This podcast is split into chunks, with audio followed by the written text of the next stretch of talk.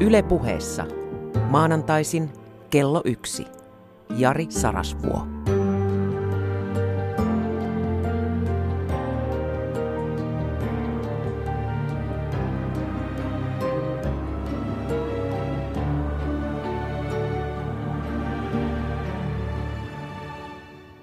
Onpa hyvä olla tässä, sinun kanssasi.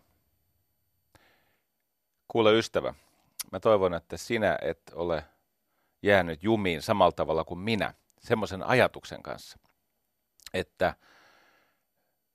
meistä tulee vuosi vuodelta hauraampia ja heikompia. No minkä takia toivon, että ette ole jäänyt jumiin. Se voi olla, että tämä on myös ajatusharha, mutta mä en voi välttyä siltä, kun mä seuraan julkista keskustelua ja sitten juttelen työntekijöiden ja työnantajien ja erilaisten ihmisten kanssa. Mulla lähetetään paljon kirjeitä. Niin se vaikutelma, että me olemme hauraampia, siis väsyväisempiä, jotenkin kyvyttömämpiä elämän heittämien haasteiden edessä, niin se vaikutelma ei jätä mua rauhaan. Ja tänään mä haluan pohtia sitä, että miksi ihmiset uupuu, miksi ne haurastuu, miksi ne ei kestä oikein enää kuormaa tai vääntöä, ja mitä sille voi tehdä, koska sille ihan ilmeisesti voi tehdä aika paljon. Tietenkin nämä on niitä herkkiä aiheita, josta osa väestöstä, kun ne herää aamulla, ne virittää ne antenninsa, mistä minä tänään voisin verisesti loukkaantua. Jonkun toisen ihmisen hyvää tarkoittavasta pohdinnasta, joka liippaa läheltä, mutta ei oikeastaan puhu sinusta. Eikä ainakaan nimeltä mainitse, kun ei tiedä, että olet edes olemassa. Tämä tämmöinen loukkaantumisen ja niin kuin moraalisen närkästyksen ja, ja paheksuntaan pake, pakahtumisen kulttuuri, niin se on ottanut meidät panttivangiksi. Nyt tietenkään tarkoitus ei ole kenenkään mieltä pahoittaa ainakaan pysyvästi. Toki joskus on tärkeää ymmärtää, että tarvitaan rajaloukkaus, jotta jokin kroonistunut, huonoksi jäänyt tila voisi vapautua ja alkaa uudestaan ikään kuin kasvaa ja kehittyä joksikin paremmaksi. Joskus on tärkeää, että joku provosoi ihmisen hereille pohtimaan, kunhan hän ei mene aivan lukkoon niissä ajatuksissaan. No niin, mä siis aion myös kyseenalaistaa tämän oman pohdintani, että onko meistä tullut, se on selvää, että meistä on tullut heikompia. Siis se on ihan selvää, että meidän niin kuin, kyky kestää ja kyky tuottaa voimaa ja väestötasolla myös kyky pysyä pystyssä. Ihan samalla tavalla kuin tiedät varmaan, että kotieläinten nämä luonnossa elävät versiot, eli vaikka susi tai mikä tahansa sellainen eläin, joka on villieläin, niin se on älykkäämpi, vastustuskykyisempi, kyvykkäämpi, luovempi kuin kotieläin. Kotieläimet on tyhmiä ja sen takia ne meillä viihtyykin. Tai eivät aina viihdy, mutta pystyvät olemaan villieläintä, ei siihen saa, koska se on sen verran älykäs, että ymmärtää pyrkiä pois. Mutta saman analogian mukaisesti, niin kyllähän tässä meidän elämäntyylissä on jotain sellaista, joka meitä tyhmistää ja typistää. No mistä tämä johtuu, tämä haurastumisen kehitys, jos se on totta, että se on tapahtunut väestötasolla? Se on totta, että tämmöiset tietyt väestöryhmät ja, ja hy, hyvin niin kuin ilmeiset ja usein äänekkäätkin eh, yksilöt, niin heissä on tapahtunut haurastumista, mutta onko se totta väestötasolla? Mutta mistä se johtuu, ennen kuin mennään siihen pohdintaan, että onko tämä totta väestötasolla, niin sehän johtuu suhteesta stressiin. Ja nyt en tällä tarkoita sitä, että se ydinsyy olisi fyysinen kuorma tai tämmöinen työn tekemisen rasitus, itse työn kuormittavuus, vaan väitteeni on, että se johtuu arvottomuuden pelosta. Ja tämä tuo meidät jossakin vaiheessa tätä pohdintaa narsismiin. Ja sitten voidaan pohtia, että miltä osin tämä ajatus ihmisten haurastumisesta ja sen sureminen, niin miltä osin se ei palvele, vaan se voi olla pahaksi, koska on myös paljon sellaista, minkä perusteella voidaan esittää, että se, että ihmiset uskaltaa olla haavoittuvaisempia ja uskaltaa kertoa näistä vajakuntoisuuden tiloistaan, niin sehän on hyvä asia, koska se mahdollistaa avun ei ainoastaan antamisen, vaan joskus jopa vastaanottamisen. Jälkimmäinen on vaikeampaa. Jean Twenge, Twenge, San Diego yliopistosta, tutki peräti 269, keräsi siis 269 tutkimusta ja teki tämmöisen koontitutkimuksen ja pohti sitä, että miten, mitä narsismi tekee, tai tämmöinen narsistinen ihmissuhdedietti, siis se, että boostataan lapsia ja nuoria. Eli mitä se tekee lapselle ja nuorelle, että hänen itsetuntoaan inflatoidaan. Ja aikavälillä 1952-1993, siis lähes 270 tutkimusta. Eli peruslöydös on se, että tämä meidän nykyinen tapa ö, tuottaa merkityksiä nuorille, mitä he sitten itse jatkavat omassa keskinäisessä kanssakäymisessään ja nuorisokulttuurissa ja kaupallisessa kulttuurissa, niin se on tuottanut tämmöisen, tämä on siis narsistinen tapa nähdä itsensä, ja se on tuottanut tämmöisen epävarmuuden valtameren, jota se narsistinen itse, itse, ihmissuuden dietti yrittää peittää. Mutta tosiasia on se, että me olemme paljon pelokkaampia kuin edeltävänä vuosikymmeninä nyt. Me tarkoittaa nyt tässä tapauksessa nuoria. Tutkimusten mukaan keskimääräinen lapsi Pohjois-Amerikassa on ahdistuneempi. No mitä se ahdistus on? Ahdistus on nimenomaan – tällaista epämääräistä pelkoa, siis pelkoa ilman kohdetta. Et, et su, sulla on semmoisia niin matalaasteisia pelkotiloja, mutta sä et osaa antaa sille pelolle oikein nimeä. Usein ahdistusta on vaikea kuvata. Ahdistuksella on tietenkin ollut tärkeä evoluutiotarkoitus, eli silloin kun aikoja sitten ihmiset olivat ahdistuneita, he valpastuivat katsomaan ympärilleen, että josko jossakin heitä kohti hiipisi tiikeri tai joku vieras heimo pahat mielessä. No yhtä kaikkia keskimääräinen lapsi Yhdysvalloissa on ahdistuneempi kuin mitä psykiatriset potilaat olivat keskimäärin 1950-luvulla. Eli on enemmän näitä ahdistusmarkkereita. Se voi myös johtua tietenkin siitä, että silloin 50-luvulla psykiatriset potilaat, niin heillä ei ollut kenties aina sanoja tunteille. Mutta on totta, että depressio sen eri muodoissa. Se depressiohan näyttäytyy lukemattomissa eri muodoissa ja muut tämmöiset elämää vaurioittavat mielenterveyshäiriöt, niin ne on tietenkin länsimaissa teinien ylivoimasti suurin terveysongelma. Ja vuoteen 2030 mennessä koko maapallon suurin terveysongelma. No, nyt on jo semmoisia tiedemiehet, jotka sanoo, että tällä hetkellä vakavin epidemia, mikä ihmisiä kohtaa, ei olisikaan tämä metabolinen oireyhtymä, vaan se olisikin depressioiden muodoissaan. Muun muassa Sapolski on sanonut näin Harvardissa luennoidessaan.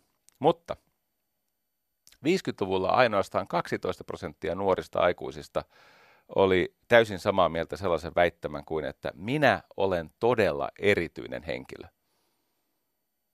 I am a very special person. Vain 12 prosenttia oli sitä mieltä, nykyisin 80. No, mulla on sulle uutisia tästä normaalijakaumasta.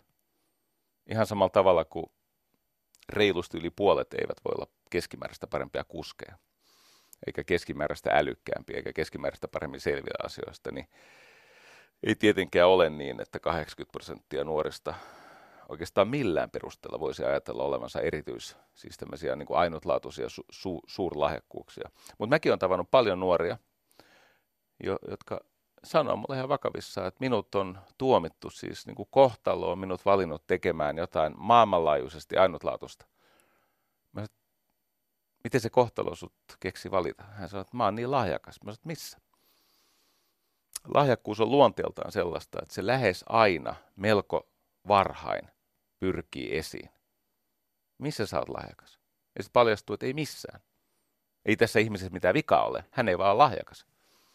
Kato, kun lahjakkuus, se on se yksi tai kaksi tai kolme prosenttia väestöstä. Eikä se tarkoita, etteikö tästä ihmisestä voisi tulla todella hyvää jossakin, mutta ei hän tule maailmaa muuttamaan. Mutta jos tämä on hänen odotuksensa, niin sitten me ollaan ongelmissa. Koska burnout ja tämmöinen kroonistunut päälle jäänyt stressialtistuminen tuottaa haurautta ihan siis fysiologisella tasolla, siis luuston ja lihaksiston ja se tuottaa siis luonteeltaan semmoista haurautta, että ei ole enää joustavuutta, eikä tätä palautumiskykyä, resilienssiä, eikä responsiivisuutta, eikä kykyä tuottaa tarvittaessa voimaa, vaan sä oot niin hauras, että se hajoaa se, on se sitten niin kuin keho tai mieli. Ja mistä se johtuu? Niin, koetut kyvyt ja koetut odotukset on pitkään pahenevassa ristiriidassa keskenään. Koetut kyvyt, aluksi ne on inflatoituneita, eli ihminen, kun häntä, vaikka tässä tapauksessa nuori ihminen tai kuka tahansa, kun häntä pommitetaan odotuksilla, että sun pitäisi olla jotain erikoista.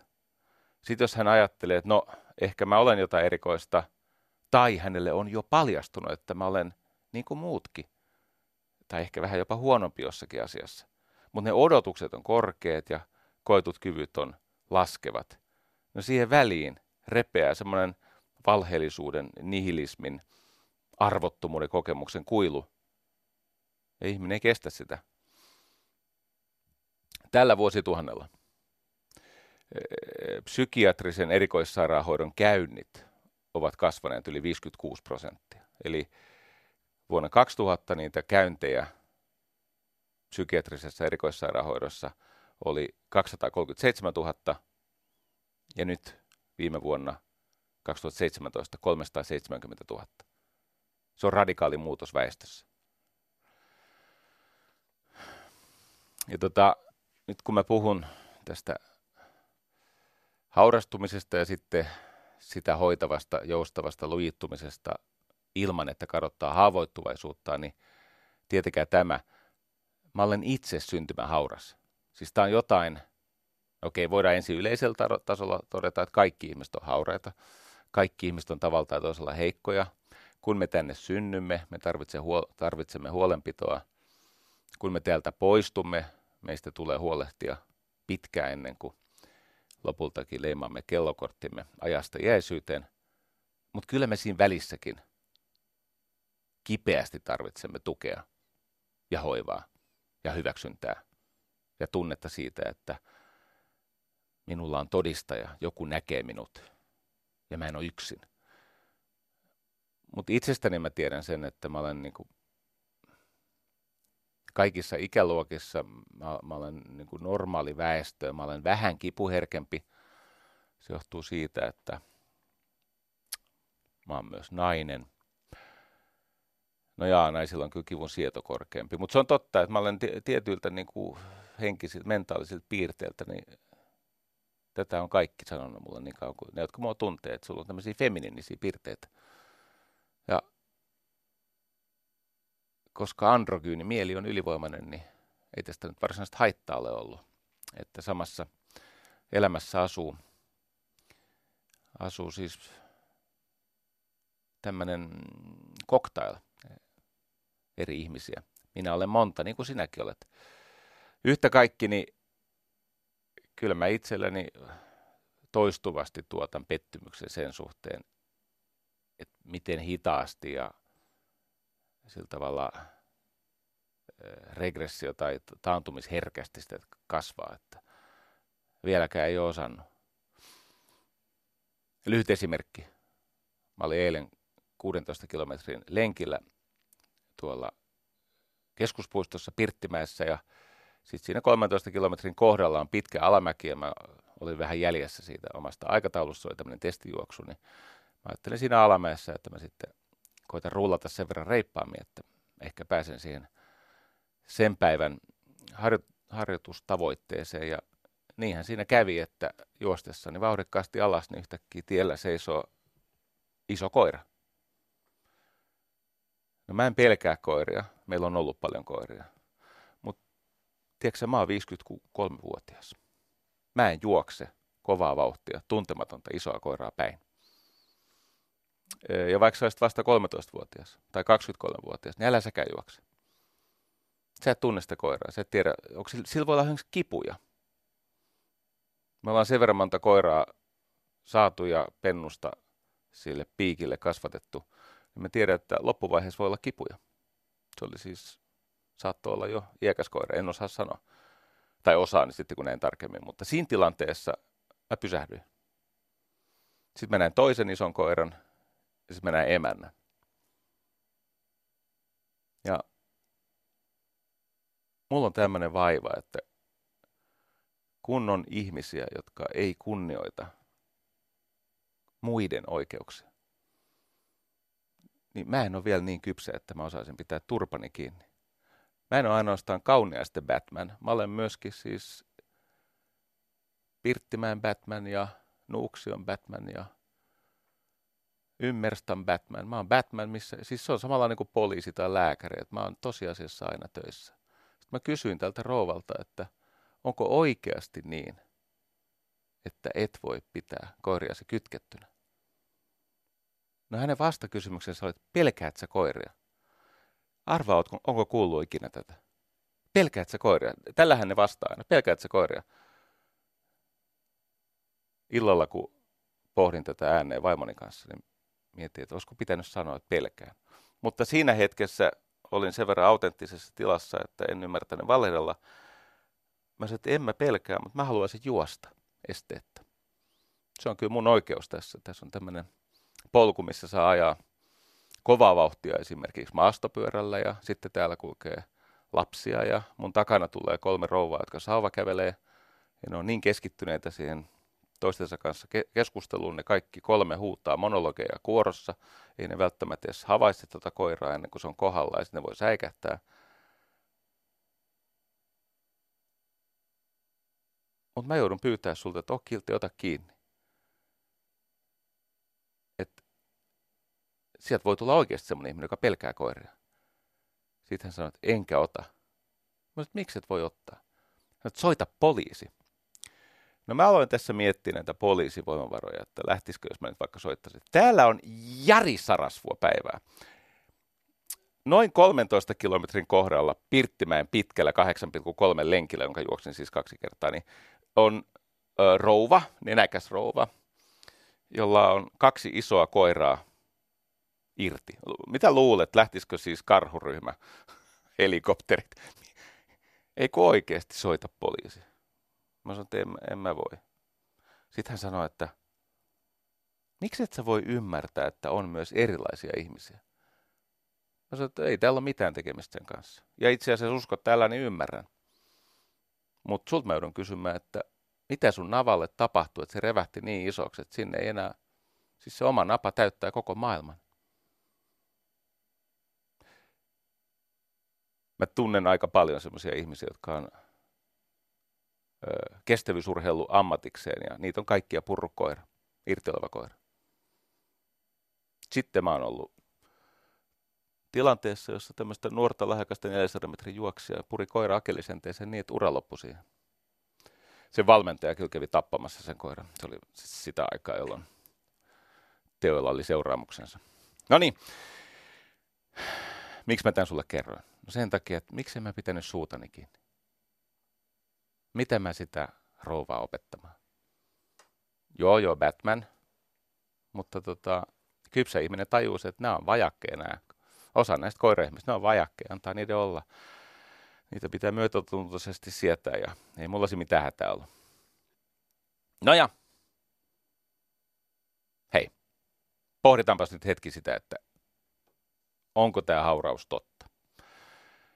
No mitä tulee mielenterveyteen, niin se on, koska nyt kun on seurattu työkyvyttömyyseläkepäätösten sitä muodostumista, niin kasvava osa niistä on mielenterveysperusteisia ja tällä hetkellä luokkaa puolet työkyvyttömyyseläkepäätöksistä on mielenterveysperusteisia. Ää, aikuisista ihmisistä 20-25 prosenttia kärsii jonkinlaisesta mielenterveyshäiriöstä, siis toimintakyky rapauttavasta mielenterveyshäiriöstä vuosittain. Eli viidesosa viiva neljäsosa. Ja koko elämän niin kuin seisakkiin lyövä masennus osuu 20 prosentille väestöstä elämän aikana. Ja sitten se on tietenkin selvää, että tämä on inhimillisesti sietämätöntä ja kansantaloudellisesti kestämätöntä. 6 miljardia vuodessa pelkät mielenterveyden häiriöt. Ja tässä on tämmöinen kummallinen juttu, että samaan aikaan kun terveydenhuollon menot on noussut, aika paljon itse asiassa, 7 prosentista 9 prosenttiin, niin mielenterveyspalveluiden osuus tästä kasvaneesta terveydenhuollon kulusta on sieltä kuudesta prosentista romahtanut neljä, eli se, sieltä on pudotettu kolmannes niitä voimavaroja. No sepä näkyy ihmisissä ja, ja tota, no osittain se on sillä tavalla perusteltua, että suurella osalla väestöä menee mielenterveyden näkökulmasta yhä paremmin. Eli siis itsemurhat on vähentynyt ja aina 90-luvulta asti ne on laskenut, mutta ei kaikissa ryhmissä. Eli siellä on näitä kärsiviä ryhmiä, joita mä haluan erityisesti tänään käsitellä. On totta, että psyykelääkkeitä käytetään vähemmän, uni- ja nukahtamislääkkeitä vähemmän, rauhoittavia lähe- vähemmän. Et siinä on tämmöistä, toki se johtuu myös hoitosuosituksista, hyvä niin, mutta sitten nuorisossa niiden käyttö kasvaa. Puolet mielenterveyden häiriöistä ja ongelmista alkaa ennen 14 ikävuotta. 75 prosenttia alkaa ennen 24 ikävuotta. Eli tämä on nuorten ihmisten, eli silloin 2030 meidän kaikkien. Ja täällä on, nämä on siis tämmöisiä tutkimuskoonteja, kiitos, kiitos niistä. Öö, yleinen lähde, mistä pääset kärryille, on mielenterveysseura. Siellä on sitten nämä tarkat lähteet. Mutta jos perheessä vanhempi sairastaa vakavaa masennusta, niin ennen kuin se lapsi täyttää sitten omassa varhaisaikuudessaan 25 vuotta, niin 60 prosentin todennäköisyydellä hän sairastuu itsemasennukseen. Eli se periytyy, siellä on siis tämmöinen, se on tartuntatauti, masennus. Ja siihen liittyvät erilaiset voimattomuuden, haurauden ja, ja kärsimyksen muodot. Ja nuorista joka viides kärsii toimintakykyä ö, heikentävästä mielenterveyden häiriöstä. Jossakin vaiheessa nuoruutta. Sitten totta kai kuuluu myös kasvamiseen. Ja, ja ilmiselvää on se, että yksin, joka näitä niin kuin nuorten lukujen nousua selittää, on se, että sekä vanhemmat että opettajat että harrastuksissa vastuulliset aikuiset, että nuoret itse ovat oppineet puhumaan tästä kärsimyksestä. Siis ne havaitaan herkemmin, eli emme ole sokeita tällä. Uudellamaalla luokkaa 10 prosenttia 13-17-vuotiaista on hoidon piirissä. Pirkamaalla tämä vastaava luku ihan hetki sitten, 2015-2016, kasvoi 37 prosenttia, eli kaksi viidesosaa. Ja vuosituhannen alkuun verrattuna, että kun muu väestö on vähentänyt masennuslääkkeitä, niin nuorten käyttö lisääntyy. Ja ihan kaikkia ei pysty selittämään tällä mielenterveyden, niin kuin se, että tietoisuus siitä on lisääntynyt. Hankalaahan on se, että kun resursseja on pienennetty, ja sitten siellä koitetaan erilaisissa avohoitopalveluissa tehdä parhaansa, mutta kyllä tässä tota, tässä on jotain tehtävä. Hei, mitä se muuten, se, kun puhutaan mielenterveydestä, mistä me silloin puhumme edes? Tämähän on olennainen kysymys. Kun mä oon täällä pauhannut, että pitäisi olla tämä työskentelymääritelmä. Ja nyt on käynyt siltä, että 26 minuuttia on, tai ja 25 minuuttia on jauhettu minulle tärkeää juttua niin, että sinua ei otettu mukaan kertomalla, että mistä me puhumme, kun me puhumme mielenterveys, äh, tota, mielenterveydestä ylipäänsä. Otetaan hei, WHO-määritelmä, aika tuore, tästä muuten onnittelut WHOlle, että miten ikinä tähän päädyitte, niin olette tainneet tehdä hyvää työtä. Mä en ole aina näistä komiteatyöskentelyiden hedelmistä kauhean innostunut, mutta nyt tällä hetkellä olen – Tämä on kattava, tämä on vähän moniosainen, mutta WHO, tämä maailman terveysjärjestö, vuonna 2013 totesi mielenterveydestä seuraavaa, että se on hyvinvoinnin tila, jossa ihminen, nyt nämä numerot on mun, eli heillä on yksi kaunis virke, mutta mä nyt vähän pilkon tätä. Mielenterveys on hyvinvoinnin tila, jossa yksi ihminen pystyy näkemään omat kykynsä. Itsetuntemus, eikö niin? Kaksi, selviytymään elämään kuuluvista haasteista. Normaali elämään kuuluvista haasteista. Ei tarkoita siis näitä traumaattisia kokemuksia, että jos tapahtuu jotain ihan hirveätä, niin sitten tietenkin se on ymmärrettävä, että siitä tulee stressireaktio. Mutta näkee omat kykynsä, kaksi selviytyy elämään kuuluvissa haasteissa, kolme työskentelemään, se on mielenterveyden yksi määritelmä, että pystyy palvelemaan muita. Ja neljä, ottamaan osaa yhteisönsä toimintaan. Että ei ainoastaan käymään työssä, vaan olemaan vähän aktiivisempi siellä omassa yhteisössä. Nyt palataan siihen ytimeen. Että jos on niin, että ainakin osa väestöstä merkittävästi heikkenee, siellä on muuten muitakin tämmöisiä ikään kuin pulassa olevia ryhmiä, kuten köyhät, päihdeongelmaiset ja muut semmoiset ihmiset, jotka ei ole oikein päässyt elämään kiinni. Ne, jotka on päässyt kiinni, niillä on suhteellisesti tilanne parantunut. Ne, jotka ei ole tämän yhteisen yhteiskunnaksi kutsutun äh, tarinan äh, tota, osallisia, vaan heidät on pakotettu seuraamaan ulkopuolelta, niin, niin ne on niitä pulassa olevia ryhmiä. Mun hypoteesi, jolla löysin tuossa viikolla ja viikonvaihteessa paljon asiallista tukea, on siis kaksiosainen. Yksi, tämä haurastuminen johtuu suhteesta stressiin. Ja kaksi, siellä alla piilee narsismi. Siellä piilee siis semmoinen myrkyttynyt suhde omaan egoon tai ylpeyteen. Tai... Mä tuun käyttää sellaista hyvin maineikasta, mutta turhan nuorena kuollutta filosofia kuin Bruce Lee. Kuoli vasta 30-vuotiaana tai hirveän varhain, mutta hän oli merkittävä filosofi. Hän tutki liikettä ja henkeä. Joo. Hänellä oli tämmöinen idän traditioihin perustuva, no, kyvykäs, kyvykäs malli. Mutta aloitetaan tästä suhteesta stressiin. Mä elän tällaisessa mm, ihailun täyttämässä ystävyyssuhteessa sellaisen kirjailijan ja hän on vaikka mitä, kirjailija ja valmentaja. Ja hänen nimensä on Kaisa Jaakkola. Häneltä on aivan viime aikoina tullut tämmöinen kirja kuin Palaudu ja vahvistu. Huomaa, se ei ole jumppaa ja vahvistu, vahvistu, eikä se ole vahvistu ja palaudu, vaan se on palaudu ja vahvistu. Ja täytyy sanoa, että kun Kaisa Jaakkola on kirjoittanut aikaisemminkin hyviä kirjoja,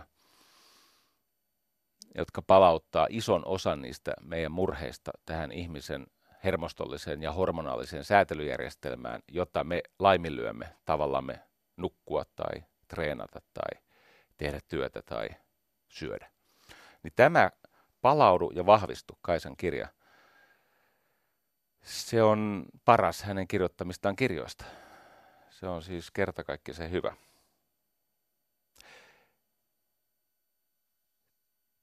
Ytimessä on itse asiassa tämä vaagushermo, tämä ihmisen autonomisen hermoston sitä sympaattista ja parasympaattista puolta säätelevä vaagushermo. Ja nykyisin pohditaan, että ehkä se ei olekaan sitten kumminkaan tämmöinen yksi, tämä kiertäjähermo, vaan se on kyllä se on niin kuin polyvaagus. Eli että se koostuu evoluution eri vaiheissa syntyneistä tämmöisistä äh, ikään kuin elementeistä. Ja tälle on olemassa, no, tälle on olemassa hyvää asiallista tota, tukea. Mä yritän avata sitä juttua silloin kun ihminen kohtaa jonkun ärsykkeen, niin meissä on se vanhin osa meitä. Meissä on se, ennen kutsuttiin vanhan matelia aivot, missä on tämä mantelitumake ja hippokampus ja kaikki nämä. Siis se on se krokotiiliaivo. Ja se krokotiiliaivo meissä miettii, että pitääkö tota panna, pitääkö sitä paeta vai voisiko sen syödä. Se on tämmöinen hyvin alkukantainen tapa hahmottaa ympäristön asioita. Ja se on myös tässä kiertäjähermossa, tässä vaagushermossa, joka säätelee sitä meidän tahdon ulkopuolista autonomista hermostoa. Niin se on varmaankin se väkevin osa. Nyt jos oletetaan, että se mitä me näemme on jonkin sortin uhka, millä tavalla tahansa, ihmisen tasolla se on usein uhka meidän niin kuin, maailmankuvallemme ja identiteetillemme ja, ja tämmöisille asioille, niin meillä on kaksi vaihtoehtoa. Me voimme joko hyökätä, eli siis taistella, tai sitten jos taistelu, jos, jos tulkinta on se, että tota ei pysty niin kuin, taistelemaan voittaa, että me voimme paeta, mutta jos ei sekään toimi, me voimme lamantua. Koska tämä on se, mitä saaliseläimet tekee. Ne joko käy päin, jos ei sitten ole kysymys siitä, että se ihminen, joka tämän ärsykkeen kohtaa, on niin vahvassa valta-asemassa, että se oikeasti miettii, että panenko vai syönkö. Niin sitten se vaihtoehto, että joko pakenen tai kukistan sen. Ja, ja sitten kun se reaktio on, että mä lamaannun, niin me, me menemme tämmöiseen, mä soitin Kaisalle tänään ja hän, hän kertoi mulle tämmöisestä tota, sietoikkunasta, window of tolerance, sietoikkuna. Eli meillä on niin kuin kahdenlaisia kiihotustiloja.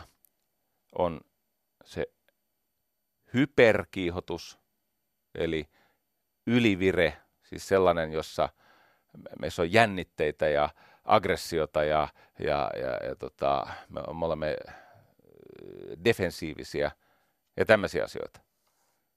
Ja siihen liittyy, että, että me olemme esimerkiksi ylivalppaita. Me, me etsimme uhkia kaikkialta, impulsiivisia ja, ja, ja tota, helposti siis tunteet, varsinkin alkukantaiset tunteet, kaappaa sen tilanteen. Se on tämmöinen ylikiihotustila. Se on just tämä taistele tai pakene reaktio. No sitten on tämä hypokiihotus, siis alikiihotustila. Se on se, missä iso osa avuttomuudesta ja voimattomuudesta ja välinpitämättömyydestä ja tämmöisestä niin kuin kokemuksesta, että mä oon sisäisesti kuollut, koetaan. Eli usein kun esimerkiksi ihmiset kokee, että, että tota, mun täytyy miellyttää tota. Mun, mun täytyy jotenkin uhriutua, vain palvella, niin se on se on hyperarousal, siis se on tämä alikiihottuneisuuden tila, jossa sä ikään kuin luovutat, se suostut alastatukseen. Ja yli ajan se johtaa siihen, että ei ole energiaa, ei ole aloitekykyä, ei ole oikein läsnäoloa, on tunne siitä, että sä oot vieraantunut ja irti elämästä, jopa semmoista sisäistä, niin tai kokemus, että mä oon vähän niin kuin kuollut. Tietenkään ei paneta ja, ja on vaikea sanoa ei, on vaikea vetää rajoja – tällainen tota, monipuolisesti ja, ja korkealle koulutettu ihminen, jonka ajatteluun Kaisa Jaakkola minut altisti Kirsi Törmi, niin hän, hän, hän kirjoitti, tai mä luin Kirsi Törmiltä tämmöisen pitkän tekstin, missä hän äh, käy läpi tätä Steven Borgesin, Porges, Borges, 2001 muodostamaa tätä polyvagaalista teoriaa, Onneksi sain vahingossa lausuttua tuon tarkasti. Pulvagaalinen. Meinas tulla kaiken maailman asiattomuuksia. Anteeksi. No niin, eli ajatus on se, että tämä vaagushermo, että se on kolmiosainen. Polyvaagus. Se autonomisen hermoston joko kiihotustilaa tai rentoutustilaa säätelevä kiertäjähermo. Ja niillä on hierarkkinen suhde suhteessa siihen kehitysvaiheeseen. On se kehittyneen osa Se on tämä sosiaalisen liittymisen osa. Se on siis se, mi- mi- missä me pääsemme yhteyteen toisiin ihmisiin ja me teemme ehkä mielekästä yhteistyötä. Se on tätä turvallista kiintymystä esimerkiksi. On siis sosiaalisen liittymisen tila, se on se varmaankin näitä uusimpia vaiheita. Sitten on tämä taisteluiden pakene ja lopulta lamannus. Nyt esimerkiksi tässä ajassa, niin mikä aiheuttaa tätä nuorison oireilua tietenkin somettelun lisäksi, joka on muuten iso asia, jos mulla olisi paljon aikaa, mä voisin jyrätä tällä, että mitä some tekee. Sen mä voin sanoa. Pelkästään se, että sulla on tietoisuus siitä, että älypuhelin on samassa tilassa sun kanssa, laskee sun kognitiivista reserviä. Tämä on toteen näytetty useita kertoja. Sitten se, että se puhelin on auki ja sä näet niitä ilmoituksia, mitä siihen tulee, niin sit susta vasta tyhmä tuleekin. Se tekee ihmisen tietoisuudesta ja huomiosta ja tämmöisestä valppaasta, hyväksyvästä läsnäolosta, se tekee siitä niin rispaantuneen, että sä et pärjää. Noin puhelimet on ongelma. Mutta tämän lisäksi on tämmöinen ilmiö kuin vanhemmuusvaje, eli vanhempien narsismi, vanhempien itsekkyys, joka ilmenee lapsissa varhaisen vaiheen turvattomuutena. Ja nyt se, siinä käy näin, ja nyt mä mukailen sitä Kirsi Törmin tekstiä, jonka mä sain Kaisa Jaakkolalta. Se menee näin, että kun vanhemmuusvaje aiheuttaa lapsissa turvattomuutta, niin tämä kiertäjähermon, se polyvaagus, se sosiaalisen sitoutumisen osuus, se me, sammuu, se menee pois päältä. Jolloin jäljelle jää joko ylivireys eli kapina, tai esimerkiksi alivireys, masennus, miellyttäminen. Et nyt jos katsotte, kun siellä on paljon semmoisia ihmisiä, jotka tuntee elämää oman perheen ulkopuolella, niin oletteko huomannut, että tähän yleistyy? Tämä sietoikkuna, tämä window of, of tolerance, eli, eli millaista ärsyketasoa ihminen pystyy ikään kuin käsittelemään?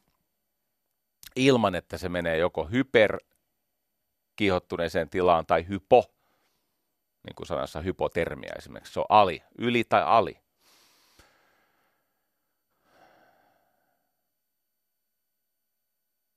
Esimerkiksi silloin, kun ihminen kokee, että sosiaalinen kanssakäyminen ei edellytä, edellytä vastavuoroisuutta toiselta, niin silloin saat ali kiihottuneessa tilassa. Eli sä koet, että sua saa kohdella väärin.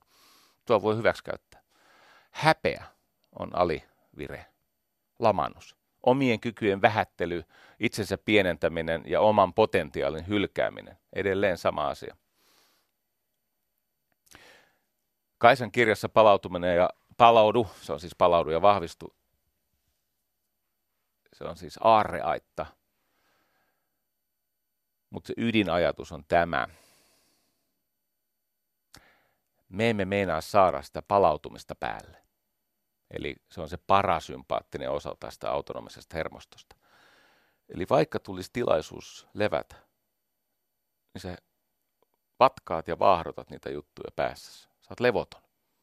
Sana levoton tarkoittaa sitä, että vaikka olisi tilaisuus levätä, niin sä liikut ja heilut ja puuhaat ja kelaat ja sometat ja hyperventiloit ja oot, oot tämmöisessä niin kuin hyvin herkässä kiihottuneessa tilassa. Tai sitten ei pysty tarttumaan mihinkään. Sisäistä välinpitämättömyyttä ja aloitekyvyttömyyttä ja libidokatoa ja on toivottomuuden tunteita. Siis tunteita siitä, että on kuollut. Ei ole, ei ole elämässä.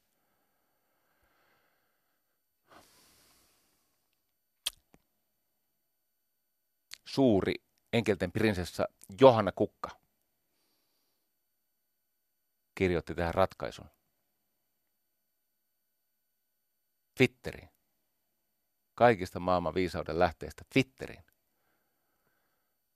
Ajatukset, jotka on vangittu sanoihin, pitää vapauttaa teoilla. Ahdistus voi syntyä myös sanojen vankilasta. Vasta tekeminen saa ajatuksen virtaamaan. Sehän on totta, että silloin kun ihminen on ahdistunut, ja jos häntä ei uhkaa mikään todellinen tiikeri, eikä hän ole tilanteessa, joka vaatii välineitä toimintaa, että talo palaisi, niin hän on usein niiden sanojen, sen ihmeellisen tämmöisen käsitelabyrintin labyrintin vankina. Nyt kun on tutkittu esimerkiksi tätä käsittämätöntä äh, ryhmäajattelun ilmiötä, jossa ei saa enää ajatella lainkaan omilla aivoillaan. Mä kattelen näissä herkissä asioissa. Liittyy se sitten mihin tahansa, vaikka Aku Louhimieheen. tai no, kunhan sillä on joku, joku symboli, joka voidaan selittää patriarkaatin kautta.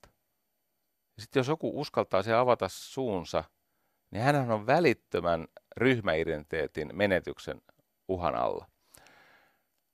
Paavilaisen Jyri lähetti mulle tutkimuksia, jossa osoitettiin, että silloin kun ihmiset kiinnittyy joihinkin abstraktioihin, joihinkin ideologisiin arvoihin tarpeeksi voimakkaasti ja rakentaa sen sosiaalisen maailmansa sen ympärille, niin se kirjaimellisesti estää ajattelua.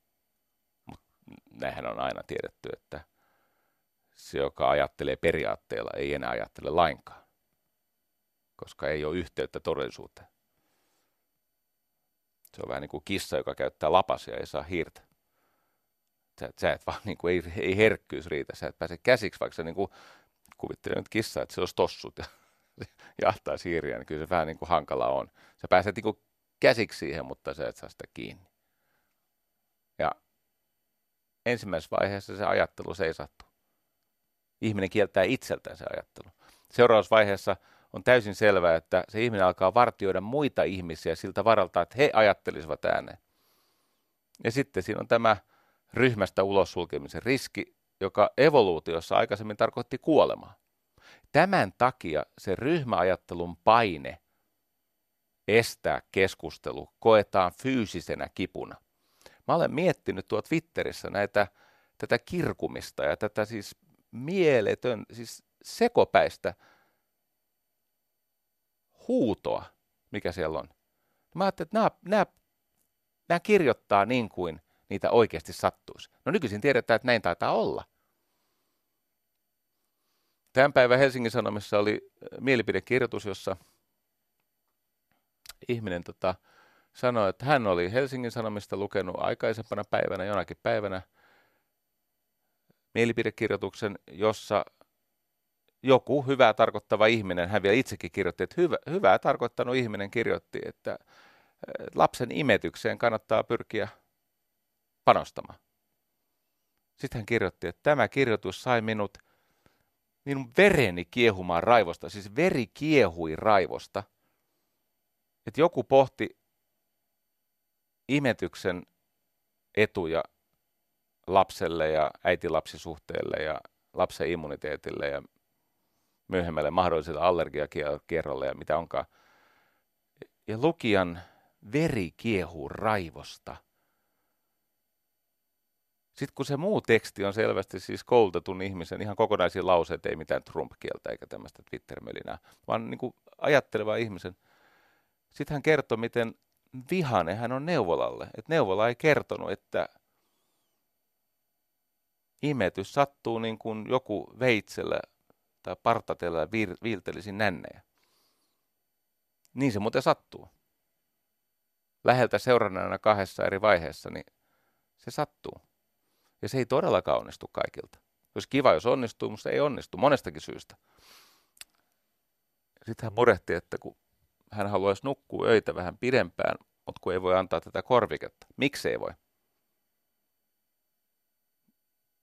aikuisten oikeasti, miksei voi, näin neljän lapsen isänä läheltä seuranneena, niin tiettikö, aikuiset ihmiset voi antaa sitä vaikkapa kiinteitä ruokaa silloin, kun he itse arvioivat, että se on mahdollista ja turvallista. Ja on annettu, älkää kertoko kellekään, mutta on annettu vastoin neuvolan ohjeita ja pokkana omalla vastuulla. Ja hyvin on käynyt. Mitä mä koitan tässä kuvata? Tämä on, tämä on haurautta. Tämä on tämmöistä yle, yli, ylimääräistä herkkyyttä sen suhteen, että maailmassa on erilaisia ihmiskohtaloita ja ei läheskään kaikki ole pahaa tarkoittavia. On vaan kysymys siitä, että me olemme täällä ja joku tykkää jostakin ja jollekin joku asia on mahdollinen, jollekin, siis eikö niin, on vaan niin, että ei kaikki asiat ole kaikille mahdollisia. Mahtoko se minun harmitukseni siitä, että en saa juosta, johtua siitä, että ei ole vaan, ei, ei, ei, ei siellä jalassa ole sellaista liikettä, että eikä sydämessä semmoista tehoa, että pääsisi niin kuin esimerkiksi vaivatta juoksemaan umpeen jonkun jättämän. Me ollaan erilaisia. Tämmöinen on ihminen. Ei se sen kamalampaa ole. No niin. Ei kohtaloa voi päästä pakoon. Ja se, mitä kohtalosta täytyy ymmärtää, sitä ei voi päästä pakoon sen takia, että se on menneisyydessä, ei tulevaisuudessa. Mutta silti voi tehdä sellaisia valintoja, jotka lisää vapausasteita ja toimintakykyä kohti tulevaisuutta. Eli pystyy tekemään asioita, jossa tekemisen avulla on mahdollista edes yrittää sitä, että lunastaa itselle jotain parempaa. Otan yhden esimerkin. Riemastuttava tarina, osa on varmaan jonkun version tästä kuullutkin, mutta tämä liittyy tähän resilienssiin, eli tämmöiseen niin kuin tokenemiskykyyn, palautumiskykyyn, siis semmoiseen joustavuuteen, että elämä heittää häijyn haasteen, tietenkin se tärähdät ja tulee vähän niin kuin mustelmaa ja ruhjetta ja hetkeksi liike pysähtyy. Sitten sä kasaat luus ja rupeat rämpiä eteenpäin ja lopulta oot taas täydessä vauhdissa. Tarina kertoo J.K. Rowlingista. Ja tämä on hyvä esimerkki resilienssistä, koska tässä on, tässä on ihan siis kotiin vietävää etua. Ennen kuin Harry Potter, siitä tuli maailmanmenestys, niin eh, tämä J.K. Rowling, joka siis valitsi julkiseksi nimekseen tämän etumerkkien, tai siis nimi J.K., siis nimen etukirjainten ensimmäistä kirjoitan käytön liittyy vähän siihen, että hänelle sanottiin, että se on parempi, että et ainakaan nyt heti naiseksi paljastu niin kuin nimeltäsi. Mutta tota, hän oli siis kliinisesti depressoitunut 90-luvun alussa. Siihen liittyi semmoinen, että hän oli muuttanut Portugaliin. Hän oli lyhyt, kolme vuotta kestänyt hyvin onneton avioliitto. Ja sitten hän oli muuttanut takaisin sieltä Portugalista yksinhuoltajana, pienen tyttären äitinä, eikä ollut rahaa. Hän oli siis niin köyhä kuin ihminen voi Britanniassa olla, pois lukien se, että hänellä oli paikka, missä hän asuu. Mutta ei ollut esimerkiksi rahaa lämmittää sitä paikkaa. Ja yksi keino ylipäänsä pitää lapsia itsensä jotenkin elossa oli se, että hän säästi sen hyvin vähin menevän budjettinsa siihen lämmityshiileen yötä varten, eli päivät hän oli kahviloissa, jossa hän yritti kirjoittaa. Ja, ja oli vaikeaa, oli, oli, oli, oli siis ymmärrettävästi mielenterveysongelma ja oli, oli vaikka mitä. Köyhyys nujertaa ihmisen, jos se jatkuu pitkään, niin aika harva kestää sitä.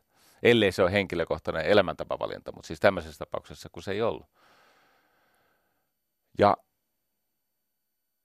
hän piti itseään siis täydellisenä epäonnistujana ja koki jääneensä jumiksi, jumiin. Ja hän äh, pohti itsemurhaa. Ja kaksi asiaa pelasti hänet. Yksi oli tämä pieni tytär ja toinen on se, että hän löysi kirjoittamisesta sen verran helpotusta, että ei tarvinnut tänään tappaa itseään. Hän oli saanut idean tähän Harry Potter-sarjaan junassa matkalla Manchesterista Lontooseen. Ne, jotka tuntee Harry Potteria, tietää, että junalla on siinä tarinassa keskeinen rooli. Ja ensimmäiset kaksi kirjaa, jotka hän sai julkaistuksi, niin hän oli sosiaalituen varassa. Ja esimerkiksi kun siellä on nämä ankeuttajat, nämä dementors, niin, niin äh, se on se ankeuttajan kuvaus on peräisin hänen äh, mielenterveysongelmasta. Siis hän koki, että hän on siis mielisairas hänen köyhyydessään. Ei ollut toimintakykyinen. No okei, no nyt koko maailma tuntee tämän The Boy Who Lived. Siinä on hyvin mielenkiintoinen ää, tota, tämmöinen resilienssiopetus. Ensimmäinen menee sillä tavalla, että tämä pohjakosketus, kun ei ollut rahaa edes lämmityshiileen, niin se pohjakosketus ei ollut hänelle päätepysäkki, vaan se oli seuraavan elämän perusta. Eli tämän tajuaminen, että se pohjakosketus onkin perusta eikä päätepysäkki. Ei lopullinen tuomio, vaan vihdoinkin löytyy jotain kovaa, jolta ponnista.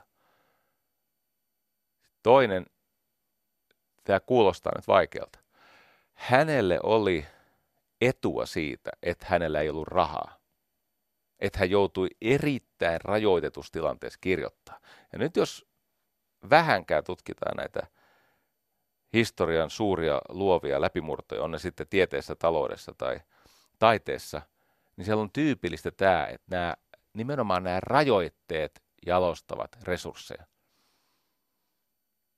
Miten niin? No tota, semmoinen psykologi kuin Barry Schwartz. Barry Schwartz. Hän on tutkinut, hänellä on semmoinen kirja kuin The Paradox of Choice. Hän on tutkinut tätä valinnan paradoksia.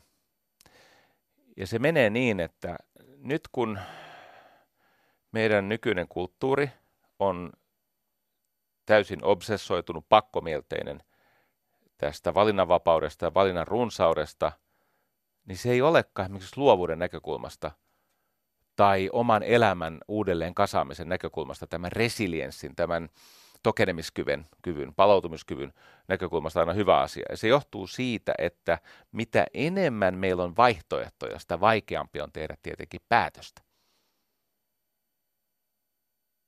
Kun on tutkittu, että minkä takia niin moni historiaa jäänyt musiikkikappale on sävelletty noin kolmekymppisenä, tai minkä takia tieteelliset läpimurrot tapahtuu kolmekymppisenä, ja sitten sitä on selitetty aivojen, aivojen niin kuin äärimmäisellä suorituskyvyllä siinä vaiheessa, mutta on olemassa toinenkin tätä tukeva selitys, ei se poissulje tätä neurologista selitystä, mutta se on se, että tietyssä elämänvaiheessa siinä, siinä varhaisaikuisuudessaan ihmisen elämä on aika tällaista minimalistista. Se ei ole vielä täysin tukossa kaiken maailman lomamatkoista ja siitä, että asut kämpässä, missä on niin monta huonetta, että sinne voi eksyä, ellei sulla on GPS päällä. Kun mä oon miettinyt esimerkiksi omaa lukemistani, mulla on siis ei kirjahylly, vaan mulla on kirjasto. Mun on joskus, mä huomaan semmoisen valintaan liittyvän ahdistuksen. Mä otan yhden kirjan, niin mä rupean ahdistaa. Miksi? No siinä on ympärillä toista sataa ihan yhtä hyvää kirjaa, jotka mun pitäisi just nyt myös lukea. Eli, eli mä kiskon sieltä hyllyistä kirjoja siihen mahonkin pöydälle, ja yhtäkään mä en lue pysähtyneesti, keskittyneesti täynnä mindfulness-taikaa. Ja se johtuu Barry Schwartzin mukaan siitä, että resurssien käyttö muuttuu järjettömän tehottomaksi, kun sulla on liikaa resursseja. No tätä voi jokainen miettiä, että ettei toi nyt pitäisi paikkansa. Nimittäin silloin tällöin, tässä vaikka tässä J.K. Rowlingin tapauksessa, niin on oikeasti tilanteita, jossa ne rajoitteet tietyllä tavalla jalostaa resursseja. Nykyisin on semmoisia, mulla on ystäviäkin. No jaa. Ne on pseudo-ihmissuhteet. Ne on Twitter-ystäviä. mutta mä ihailen seuraa vaikka Teemu Kuntoa. Emme me ole Teemun kanssa tekemisissä, mutta mä kauko ihailen häntä. Hän on minimalisti. Se siis, hänen kotiinsa, se, se, siitä on tulossa mutta yksi vaurauden muoto. Et kun normaalilla, niin kuin alemmalla keskiluokalla tai jopa köyhillä ihmisillä saattaa olla koti, joka on aivan täynnä roinaa. Tietysti kun on tämmöisiä hordaajia. Että siellä on niin järkyttävästi tavaraa. Teemu kunnolla ei ole mitään. No joo, siis silloin vaan se, mitä se tarvitsee, mistä se pitää, mikä toimii, mikä miellyttää häntä, mikä on esteettistä ja kaunista. Mutta se, se on siis minimalistinen. No siellä voi keskittyä. Joskus mä oon ihmetellyt, kun mä oon matkustanut johonkin tosi kälyiseen hotelliin ja aikeina niin kirjoittaa. Sitten Mä saan siellä paljon aikaiseksi. Miksi? Ei ole mitään kilpailevaa. ei ole sitä arjen kaiken tukehduttavaa runsautta. No niin, eli ykkönen on tämä, että pohjakosketus ei ole päätepysäkki, vaan se on perusta sille seuraavalle rakennusvaiheelle. Kakkonen, rajoitteet joskus voi, voidaan jalostaa resursseiksi. Ilmenee esimerkiksi semmoisen, että ei, ei, ei täytä elämää kamasta. Sitten on kolmas. Tota, niin kuin toivon mukaan, jos hyvä tuuri käy, niin ensi viikolla muistan tämän esimerkkinä käydä läpi. Mä oon haaveillut pitkään, mutta tämä tämmöinen niin kuin sinnikkyys, tämmöinen toisto, siis ää, kyky luoda iso otos niistä omista yrityksistä, niin se korjaa vääryydet. Eli se, että on sinnikäs ja toistaa juttuja, johon uskoo, niin se muokkaa todennäköisyyksiä. Nyt mä todella toivon, että mä muistan tehdä se ensi viikolla, mutta se menee siis sillä tavalla, että kun sulla on jotain, jonka onnistumisen todennäköisyys on selvästi alle 50, mutta se jaksat toistaa sitä aika monta kertaa. Ja jos ei nämä toistot riipu toisistaan, eli a priori ne on etukäteen toisistaan riippumattomia, niin se, että sä toistat niitä useita kertoja, se johtaa siihen, että todennäköisyys sille, että ainakin yksi onnistuu, se räjähtää. Eli toisto, siis tämä iso otos, toistolla synnytetty iso otos, se poistaa vääryydet. J.K. Rowling tarjosi tätä kirjasarjaa 12 kustantajalla. Nyt jos Jari Sarasvuo saisi pakit yhdeltä kustantajalta, se olisi puolen vuoden masis. 12. 11 kertaa tuli pakit.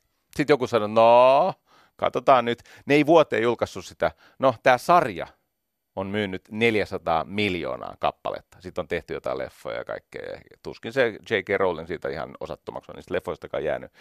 Eli, eli tämä, tämä pointti, että se resilienssi tulee siitä, että sä jaksat grindata.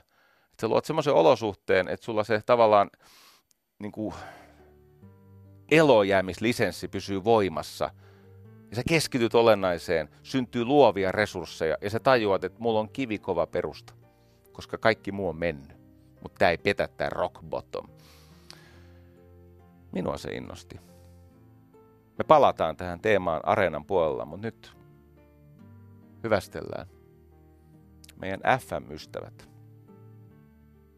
Kohta jatketaan.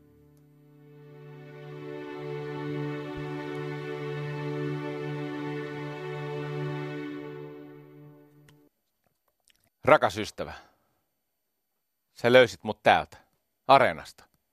Ja moni teistä ei kuuntele sitä itse radiolähetystä ymmärrettävästi, vaan kuuntelee suoraan areenasta, koska tämä on itse kunkin elämänrytmiin mm, ja tekemiseen paremmin kenties soveltuvaa. Se voi olla, että sä kuuntelet tätä varhaan aamulla ajaessa pitkää pitkää matkaa semmoisessa syksyn pimeydessä kohti päivän töitä. Tai pitkän lenkillä, koska kuunteletkin. Tai ihan eri vuonna kuin Anno Domini 2018. Se on tämmöisen touhun hyvä puoli.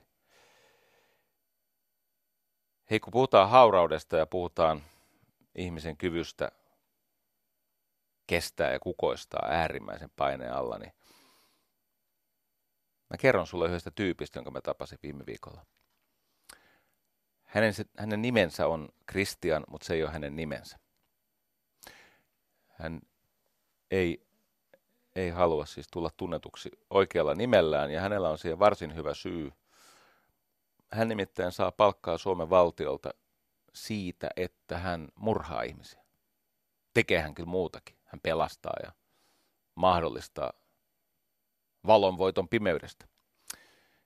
Mutta tällaisissa kansainvälisissä tehtävissä tämä Kristian johtaa tällaisia erikoisjoukkoja, joille tyypillistä on esimerkiksi pelastaa panttivankeja. Ja yritän puhua tästä näin, et, niin että en paljastaisi hänen todellista, e, no identiteettiä en tule paljastaa, mutta etten vahingossa antaisi vihjeitä, koska hän on aiheuttanut siinä määrin turhautumista ja miestappioita noiden tuhmeliinien joukossa, kun maailmassa on näitä tosi tosi siis tämmöisiä arkkimulkkuja, siis oikein tuhmia, jotka on vielä keksinyt valjastaa, valjastaa tota, rauhan uskonnon oman siis pahuuden niin kuin raaka-aineeksi ja rekrytointivälineeksi, niin on tietenkin parempi, että Kristian ei paljastu. Mä olen tavannut näitä erikoisjoukkojen jäseniä jo 90-luvun alusta. Mä olen seurannut heidän disipliinin kehitystä, sitä sen, mihin se perustuu se heidän valintaprosessinsa, koulutusprosessinsa ja sitten se johtamismalli. Ja siellä on tapahtunut paljon kehitystä. Esimerkiksi näiden kaksoistornien pommituksen jälkeen, kun Yhdysvallat ja muutkin läntiset tiedustelupalvelut, mutta myös, myös nämä erikoisjoukot tarvitsevat lisää kenttähenkilökuntaa, niin oli pakko kehittää sitä itse koulutusprosessia esimerkiksi semmoiseen suuntaan, että ne otti työkaluksi tämmöisen ihmeellisen taikakeinon performanssin, eli suorituskyvyn nostamiseksi nimeltä palautuminen. Aikaisemmin ne testas ja valitsi ja koulutti semmoisella tavalla, että jos sä hajosit, niin sit sä et kuulunut joukkueeseen. Kun sulla on tarpeeksi iso lähtöotos, niin se 5 prosenttia, jotka ei hajonnut koulutuksessa, niin ne oli sitten erikoisjoukkoja. Nyt kun tarvittiin neljä, viisi kertaa enemmän näitä erikoisjoukkoja, niin sitten tajuttiin, että palautumisella on joku merkitys.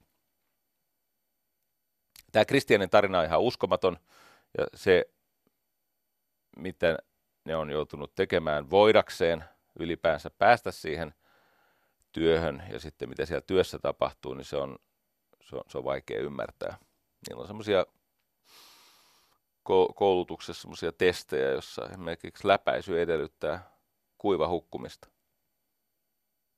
Ne hukkuu altaan pohjaan. Sitten ne nostetaan ylös ne kaverit ja elvytetään, mutta pitää olla jonkin verran päätä, että pystyy siis uima-altaassa ilman mitään välineitä niin kuiva hukkumaan.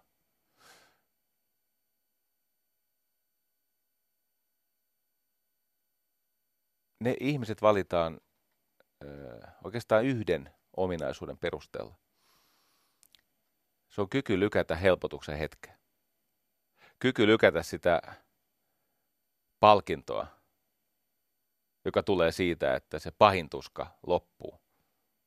Eli kyky operoida äärimmäisen stressaavassa tilanteessa, siis sietämättömän epämukavassa ö, tunnetilassa, niin että se tehtävä pysyy mielessä ja tehdään yhteistyötä tiimin kanssa niin kuin on sovittu, mukaudutaan kaikenlaisiin yllätyksiin ja käänteisiin ja sattumiin. Ja niin pitkään kuin ikinä tarvitaan. Miksi ne testaa tämmöisiä asioita, että, että pystyt sä olemaan siellä veden alla niin kauan, että sä hukut. Eli ne ei nouse pintaan ennen kuin joko siis se vapauttava merkki tulee tai sitten osa niistä menettää tajuntansa. Mutta jos tulee omia aikoja pintaan, niin sitten saattaa olla saattaa olla hommat siinä. Sitten palataan jonnekin ylimatruuseksi. No tämä kyky lykätä helpotuksen hetkeä, kun tehdään jotain tärkeää, niin siinä on joukko asioita, jotka tekee ihmisestä vahvan. Yksi on se, että uskoo siihen, että se helpotuksen hetki tulee. Tapahtuu mitä tapahtuu, se tulee. Tämä ei kestä iäisesti. Tämä on nyt sietämätöntä mutta tämäkin loppuu. Toinen on se, että luottaa siihen työkaveriin, siihen vieressä kulkevaan tyyppiin.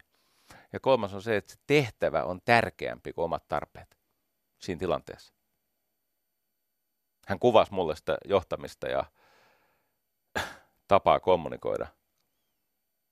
Heillä on esimerkiksi tämmöinen malli, että he korostaa siis eh, kommunikaatiossaan tämmöistä kaunokielisyyttä, siis kohteliaisuutta. Heille on hyvin tärkeää sanoa, saisinko, kiitos, ole hyvä, olisiko mahdollista.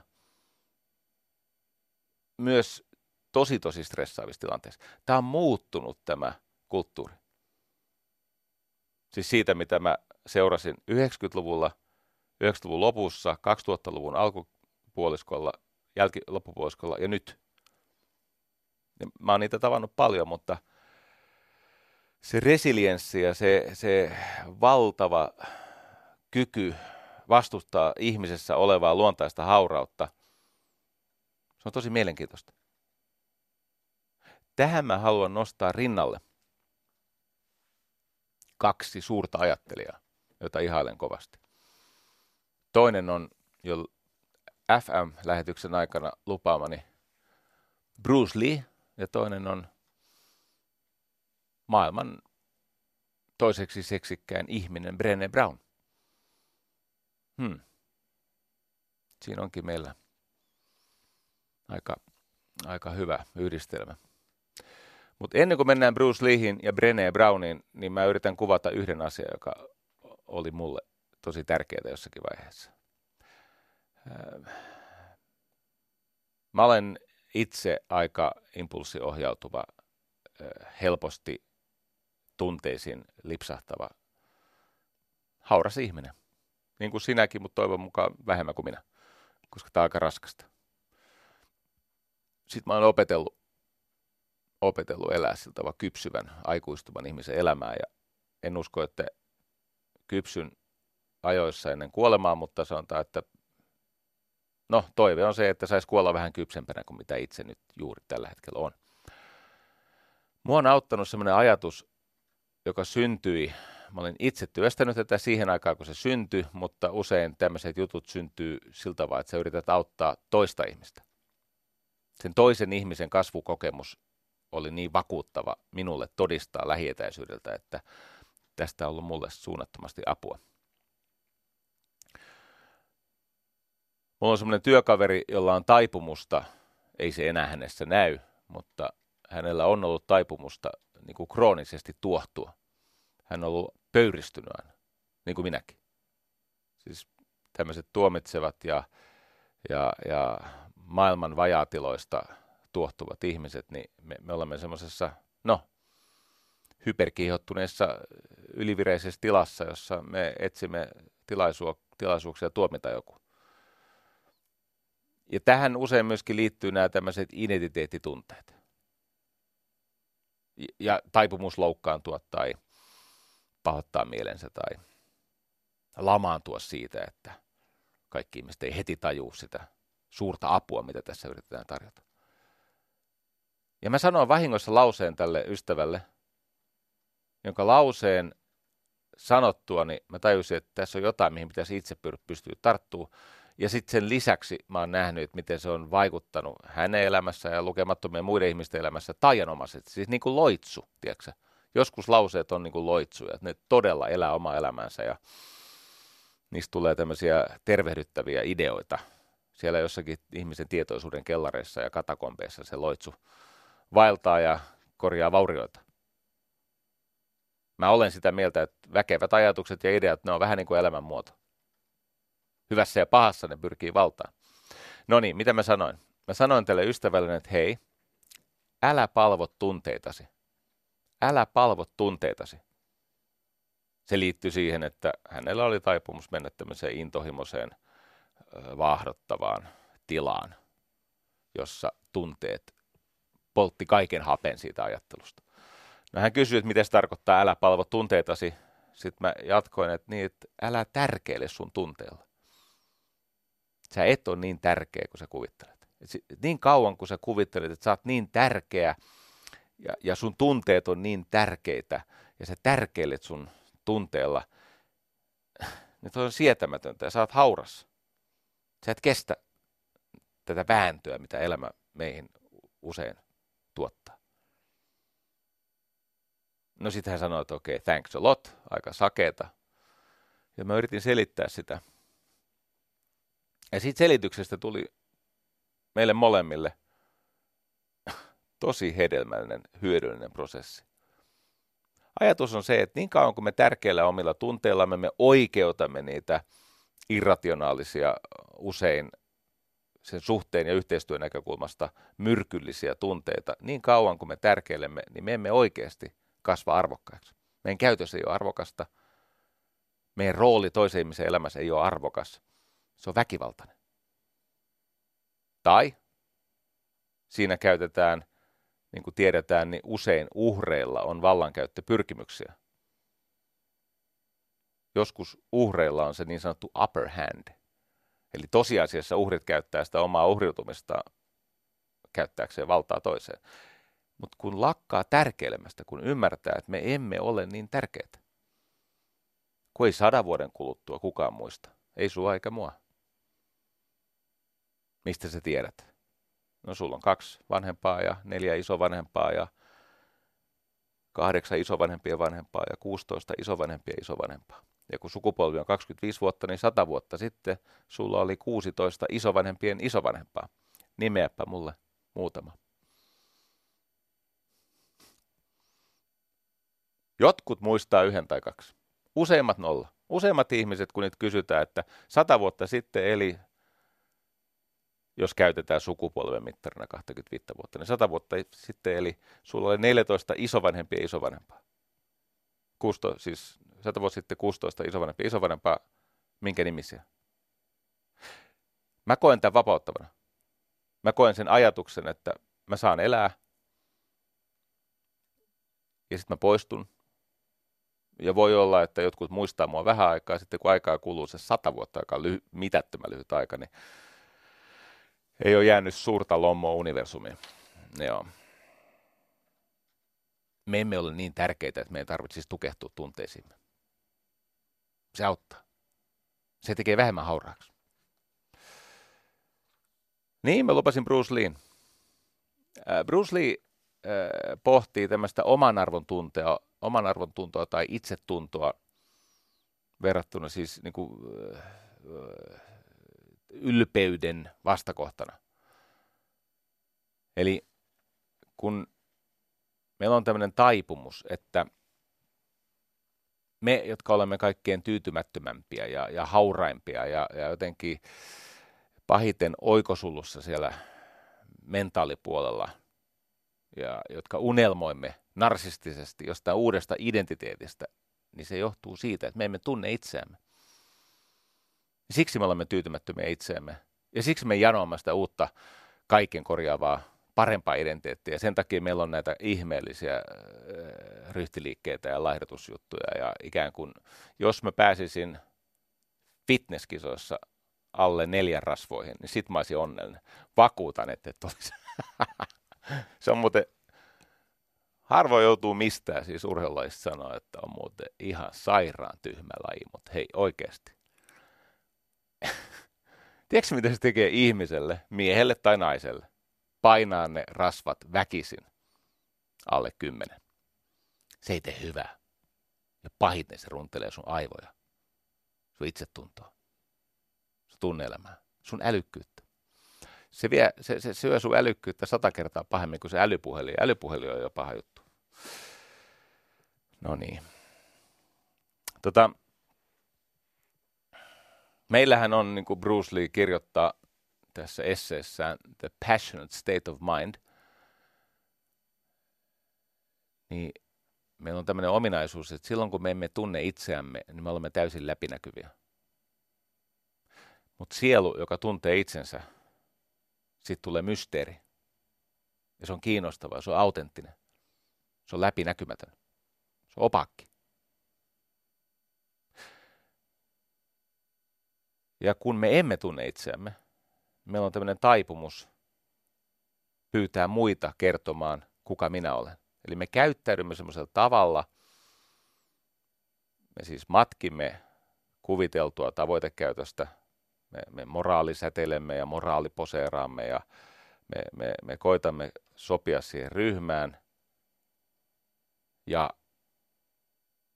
näitä elämän vaikeimpia juttuja on se, että me emme niin paljon imitoisi sitä oletusta, mitä muilla meidän mielestä ehkä on meistä. Me uskomme enemmän imitointiin kuin siitä, siihen, mitä me olemme niin kuin sisimmässämme.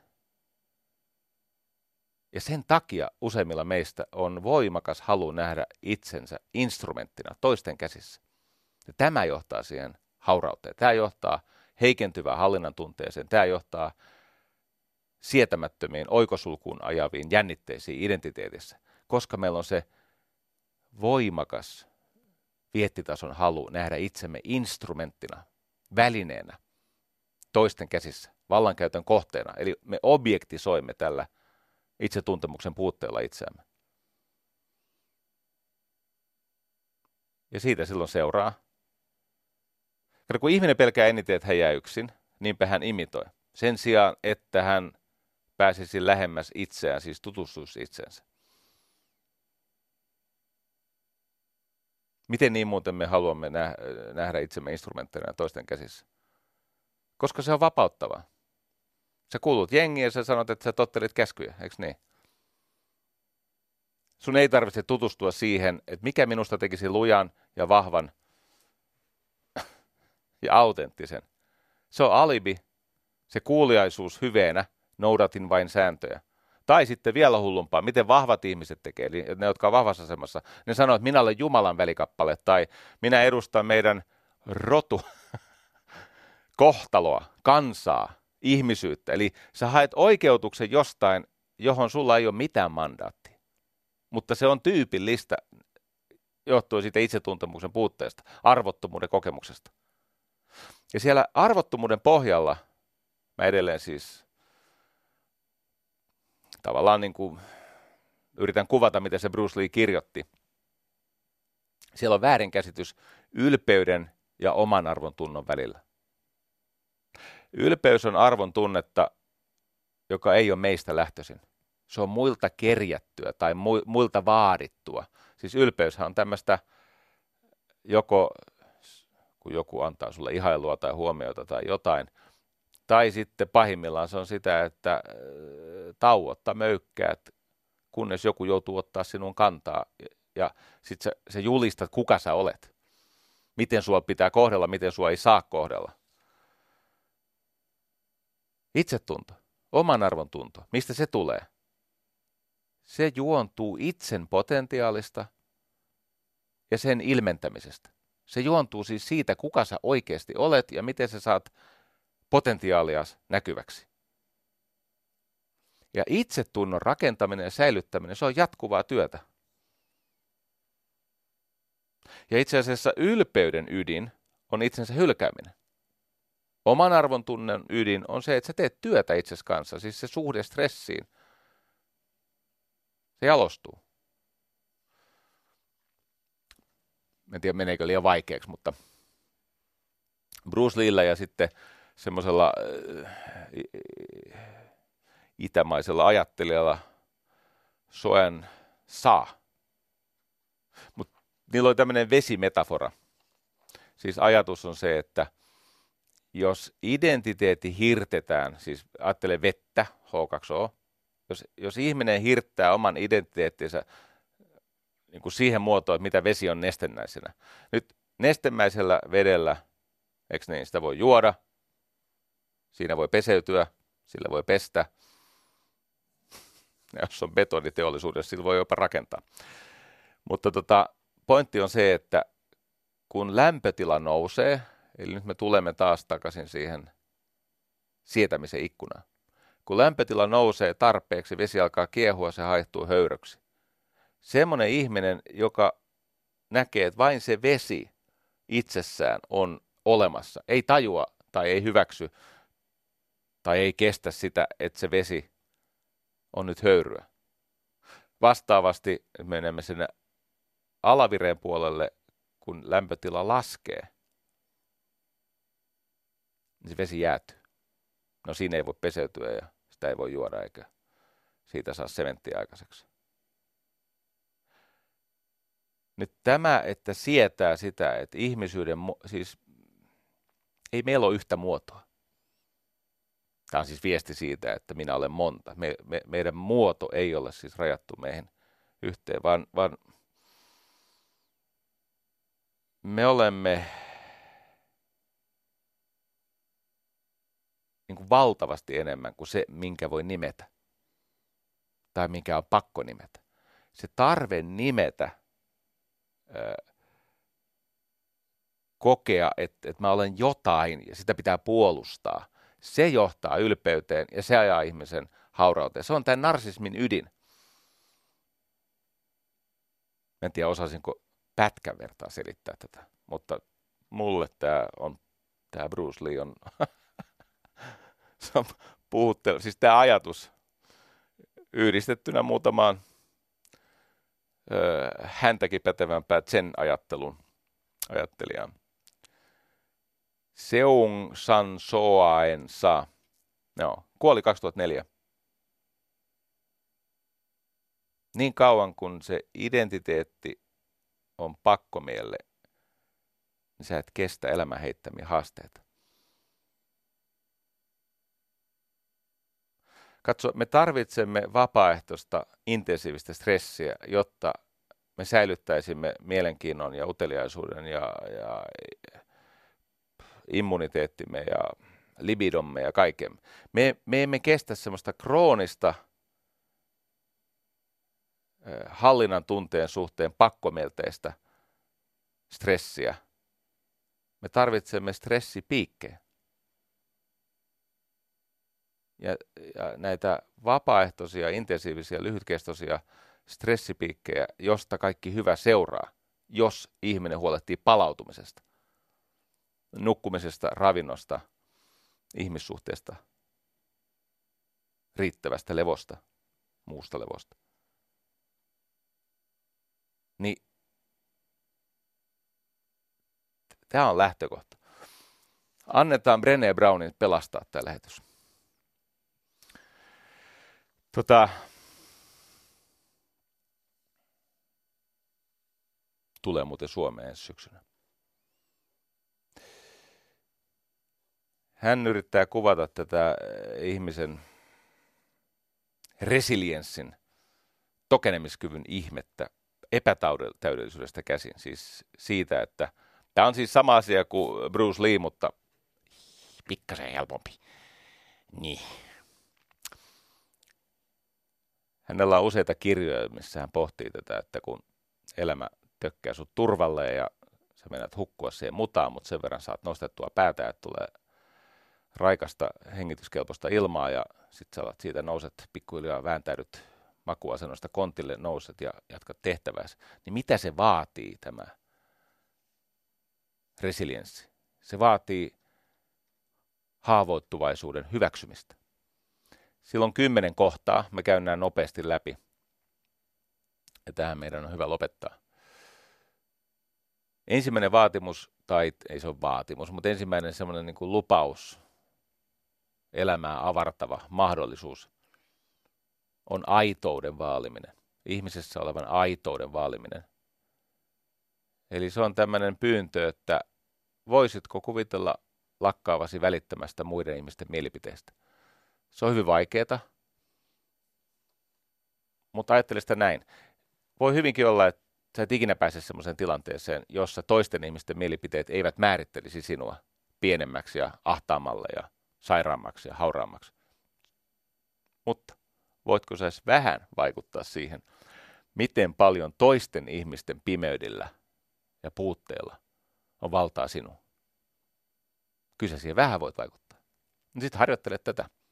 Jos vaikka voisin vielä vähän vähemmän välittää muiden ihmisten mielipiteestä – Siis tämä ei tarkoita semmoista kuuroutta toisten tarpeille, vaan tämä tarkoittaa sitä, että muiden ihmisten pelot ja puutteet eivät määrittele sua pienemmäksi. Okei, se on ykkönen. Kakkonen. Myötätunnon vaaliminen itseä kohtaan. Eli hylkäänyt Herran tähden se täydellisyyden tavoittelu. Täydellisyyden tavoittelu tekee monista ihanista tärkeistä asioista aika turhia. Siis siinä happi palaa pois. Se on juuri tätä, että hirttäytyy niihin identiteetin vaatimuksiin siitä, että millainen mun pitäisi olla. Kolmonen, sinnikkyyden vaaliminen. Me emme tarvitse turruttamista yhtä paljon kuin me kuvittelemme. Kyllä me vähän kipua kestämme kyllä me kestämme sitä, että on vääntöä ja kurjuutta ja epämukavuutta. Ei se on niin kamalaa. Ei kaikkea kipua tarvitse paeta turruttamiseen. Eikö niin? Mässyttämiseen, tissuttamiseen, möllöttämiseen, vemputtamiseen. Mutta kun luovut turruttamisesta, niin luovu myös voimattomuudesta. Sä et ole niin voimaton, sä et ole niin hauras, etkä sä ole ihan niin voimaton kuin mitä sä markkinoit muille ja itsellesi. Sä pystyt juttuihin. Ja jokainen tämmöinen sinnikäs teko raivaa sulle elintilaa.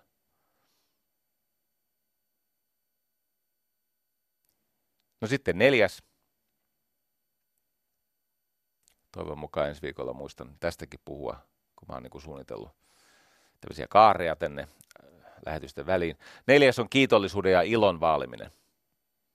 Et josko luopuisit edes hivenen siitä niukkuusajattelusta ja ylipäänsä pimeän pelosta, siis se mitä mä en näe, se uhkaa minua. No itse asiassa todennäköisesti ei. Itse asiassa se, mitä sä et näe, se on sun kaveri. No kato itse, sä oot elossa. Ja on paljon asioita, jotka on, niin kuin edustaa pimeyttä, että se niitä hallitsee, etkä se niitä näe. Ja sitten ne on yllättänyt sutilosesti. Se on kiitollisuutta ja iloa. Brené Brownin lista jatkuu. Me ollaan puolivälissä. Vitonen, intuition ja luottavaisuuden vaaliminen. Ja tämä on tärkeä. Luovu varmuuden tarpeesta. Elämä palkitsee niitä, jotka eivät aseta ehdoksi varmuutta. Jos ajattelet, että millaisista töistä saa parasta palkkaa, niin semmoisista duuneista, jossa on sosiaalisen äkkikuoleman riski. Sä paatit edes likoa ja sitten paljastut kelvottomaksi jonkun mielestä ja sitten joku vähän fleimaa sua. Luovu varmuuden tarpeesta. Mä opettelen tekemään näitä lähetyksiä siltä tavalla, että mun ei tarvitsisi niin kuormittavasti ja kaikkea muuta ulos sulkevasti valmistautua. Tietenkin mä haluan kovasti palvella ja pärjätä sun puolestas, mutta tota, se ylivalmistelu on varmuuden tarpeen vaatimista.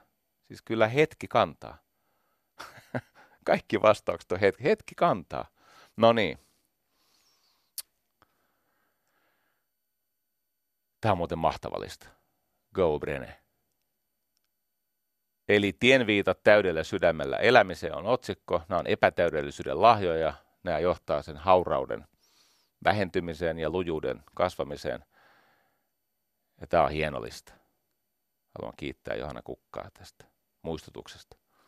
Johanna aina kirjoittaa, että tämän sä Jari osaat kyllä ulkoa ja ihan turhaan mä tämän sulle lähetä. Ja tämä on sulle siis niin kuin, itsestään selvä ja sitten mä katson, Jesus, mikä lista. Niin kuin, tiedätkö, tämmöinen hengellinen heppi nousee pystyyn ja huone tärisee. Ja... En mä Johanna näitä osaa ulkoa, sä osaat.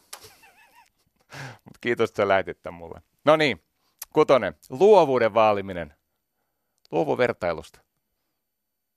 Luovuus alkaa kukkia, kun sä lakkaat vertailemasta itseäsi kaikkeen. Muihin ihmisiin ja mihin sä joskus pystyt ja luovu siitä vertailusta. Tee, tee juttuja ja sitten voit jälkikäteen arvioida, että onko tämä kiinnostava. Seiska, leikin ja levon vaaliminen. Mitä jos etä jää sitten niin seinään? Keskittyisit enemmän palautumiseen kuin treenaamiseen. Pääsee muuten kovempaan kuntoon, jos on kiinnostuneempi palautumisesta kuin siitä treenijärsykkeestä. Mitä tulee siis niin sanottuun har- harjoitusvasteeseen, eikö niin? Harjoitusvaste, se on kyllä palautumisen armoilla. Se ei ole sen treenin kovuuden ja määrän armoilla, vaan eikö niin? No niin. E- eikä tuottavuus ole sun arvon mittari. Ei se ole sun arvon mittari. Se, että teet hyviä juttuja. Tota, ne ihmiset, jotka pärjää elämässä, ne tekee mieluummin oikeita asioita kuin asioita oikein. Ja voi tehdä niitä oikeita asioita aika vähän. Mutta maailma taputtaa ja hurraa ja kirkkuu ja pyytää päästä lähelle. No niin, kasi. Tyyneyden ja hiljaisuuden vaaliminen. Yksi syy, mikä tekee ihmiset on niin ahdistuneet, on se, että niiden elämässä on liian vähän hiljaisuutta. Ne pelkää sitä. Se, mitä sä eniten kaipaat, sitä sä pelkäät. Hmm. Ei ahdistus ole hyvä elämäntapa. Se voi joskus jonkun aikaa pitää sua käynnissä, kunnes tulee stoppi aivan liian varhain ja aivan liian rajusti. Enää kaksi. Mielekkään työn vaaliminen. Eli jos lakkaisit epäilemästä itseäsi ja miettimästä, että millainen sun pitäisi olla, ja tekisit sitä, mihin sä oikeasti uskot. Se on niin kuin tämä J.K. Rowlingin tarina, että rock bottom ei ollutkaan, pohjakosketus ei ollutkaan päätepysäkki, se oli perusta. Resursseja on vähän, mutta eipä niitä tarvitse hajottaakaan mihinkään, koska ainoa mikä mua auttaa on se, että kirjoittaminen ja oman tyttären hoivaaminen torjuu itsemurhaa. Ja sitten kolmas on se, että mä muuten tarjoan, tarjoan sitä käsity, käsikirjoitusta Harry Potterista niin kauan, kunnes joku haluaa sen kustantaa. Ja sitten kun joku sanoi, että kustannetaan, mutta ei ne heti kustata. Kesti yli vuoden ennen kuin ne näki sen. Sitten jälkikäteen, niin no ja. Oliko se Emi vai Dekka, joku voi mua sitten korjata, joka sanoi Beatlesille ei. Mutta jompikumpi näistä. Taisi olla niin, että Dekka sanoi Beatles, että rautalanka musiikki ohi. Beatlesin neljä poikaa, no ikävä kyllä. Paskat, ne mitä semmoista sanoi. Se meni muistaakseni Emille, kyllä ne meni Emille. No niinpä se meni. Ja sitten Dekka korjasi virheensä ottamalla seuraavan tarjokkaan. Sen nimi oli Rolling Stones. No niin. Eli mielekkään työn vaaliminen. Jos et epäilisi niin hirveästi itseesi ja opettaisit maailmallekin, että ei ne ensituomiota aina oikeeta. Lopulta olemme kohdassa kymmenen. Naurun, laulun ja tanssin vaaliminen. Luovu siitä ahdistavasta kuuliudesta ja kontrolloinnista. Tanssit, naurat ja laulat. Joo. Et on kiva. Mulla on hyvä olla. Toivottavasti sullakin. Mä oon sun puolella. Mites sä? Onneksi meillä on vielä toinen toisimme suhteen niin kuin tilaisuuksia jäljellä. Rakas ystävä, voi hyvin. Kiitos tästä päivästä. Yle puheessa Jari Sarasvuo.